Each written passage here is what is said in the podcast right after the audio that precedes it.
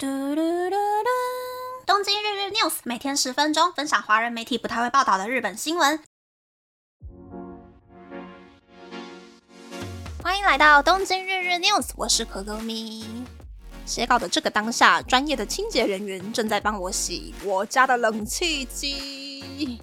我家的冷气机是前两年搬家的时候买的，我想说自己住的房子嘛，就用好一点的节能家电。所以我买的是 Panasonic 当时最高阶的机型，可以用手机的 APP 在离家很远的地方操作的那一种机型。好处是很方便、节能，然后不把电源完全关掉的话，冷气会自动感应室内外的温差还有湿度，开启送风模式或者是自动清扫模式，让冷气机本体跟我家窗户边比较不会结露水、长霉菌。坏处就是我没有办法自己清扫自家的冷气机。然后那个冷气机的滤网呢，它在冷气机的正上方。就算我把家里的屉被搬出来，爬到最上面的那一阶，都还看不到滤网的洞。而且那个滤网不是平平的一片，我家冷气机的滤网是配合冷气机的形状不规则圆弧形的那种奇妙的滤网。所以就算我把滤网掏出来洗干净，但是我看不到那个滤网的洞嘛，我可能就会塞不回去。所以我就不敢自己洗冷气机。其实去年呢，我也有想说要不要用买房子的时候买的什么大礼包之类的东西来帮我免费洗冷气机。然后那个时候的清洁人员还蛮良心的跟我说，我的冷气机有自动功能，而且才用一年而已，要不要换成洗厨房或是洗浴室呀？所以我去年没有洗冷气机。但是今年呢，我依旧很想洗冷气机嘛，而且我发现出风口好像有一点点长霉菌，吹出来的风味道怪怪的。就刚好看到信用卡，如果选择配合的厂商进行清扫的话，就可以打九折，所以我就预约请人来打扫了。我看了一下啦，日本道府清洁的价位，自动清扫功能的冷气机大概要花日币两万五千元左右吧，没有自动清扫的可能就会是日币一万五千元左右。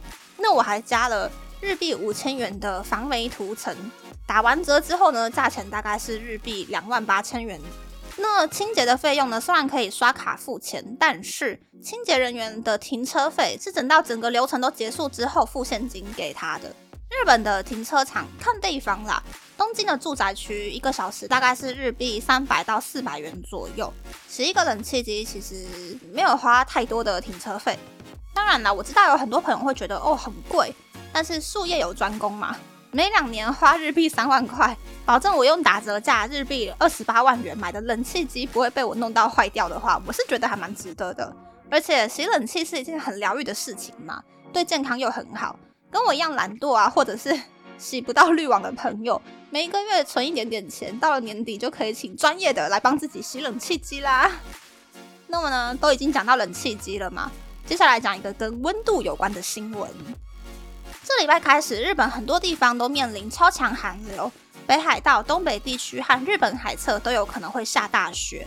很多人外出的时候会开始使用暖暖包。暖暖包其实是从江户时代日本人把放在家里的火堆中烤的暖暖的石头用布包起来，抱在身体取暖的温石所演变而来的。那么，暖暖包贴在哪一个部位才能有效取暖呢？首先是在腰的背后贴一个横的暖暖包，然后在那个暖暖包的上面再贴两个直的小的暖暖包。这一种透子形状的贴法呢，可以让热度沿着脊椎蔓延到全身上下。再来是在小腹、腰的两侧和背部横着贴暖暖包，用暖暖包把身体圈住的方式也可以有效取暖。最后是真的真的很需要取暖的人呢，可以在背部中间、两侧的肩胛骨，还有腰部两侧贴暖暖包。虽然要使用五个暖暖包，成本有一点点高，但是取暖的效果最好。如果在贴上暖暖包之前，有先搓揉暖暖包，让暖暖包里面的铁粉跟空气接触，快速升温的话，就可以更快让全身暖起来。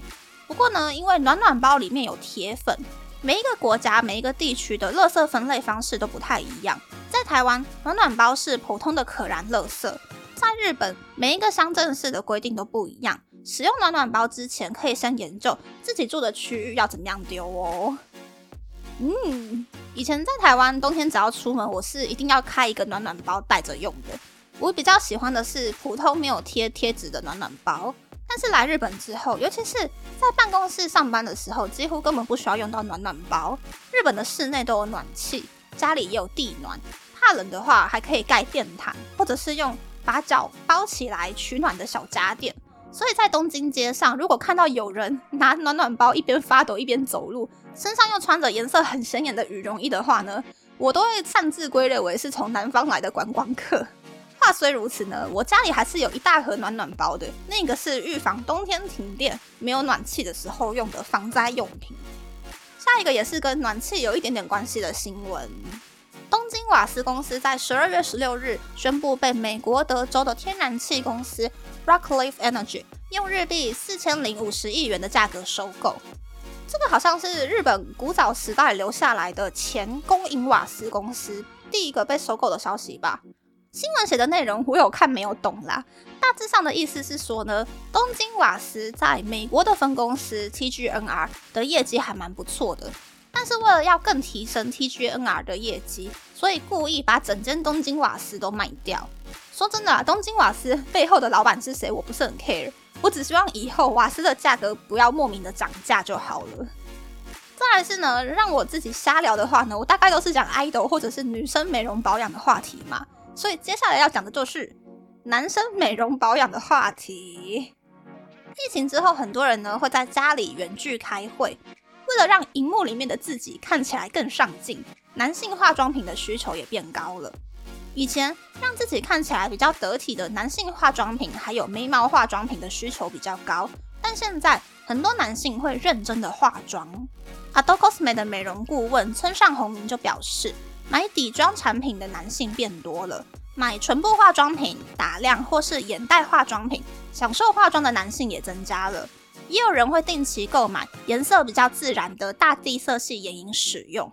也有男性消费者表示，圣诞节限定组合都不适合男性使用，很可惜。Adocosme 大阪店的调查员原田才子也表示，男性消费者变多的现象从代言人就可以看得出来。近年，北村匠海担任 VT 的日本代言人，坂口健太郎担任魔女工厂的日本代言人。为了引起消费者的共鸣，比起 idol 品牌更优先选择演员。阪急男性百货大阪店在二零零八年规划出男性化妆品的楼层，卖场的区域也不断的扩大。目前保养品和化妆品的比例大约是九比一，但是化妆品的比例不断的增加。就连日本品牌 Three 也推出无性别化妆品系列 Fiveism Three，时代正在改变。嗯。职场中我是没有看到有男生化妆上班啦，可能是因为我上班的公司平均年龄都还蛮高的，四十岁起跳。但是如果是去年轻人比较多的涩谷元素，就还蛮有机会看到有化妆的男生。我自己是不排斥男生化妆啦，当然前提就是妆要配合服装，还要场合化。台湾的话。LGBT 的观念比较自由，而且女人我最大的老师也有很多是男生嘛，所以很多台湾的生理男性从学生时期就在学化妆了。比起生理女性，会更努力的去研究控油、定妆、补妆的方法，化妆的技巧其实更好。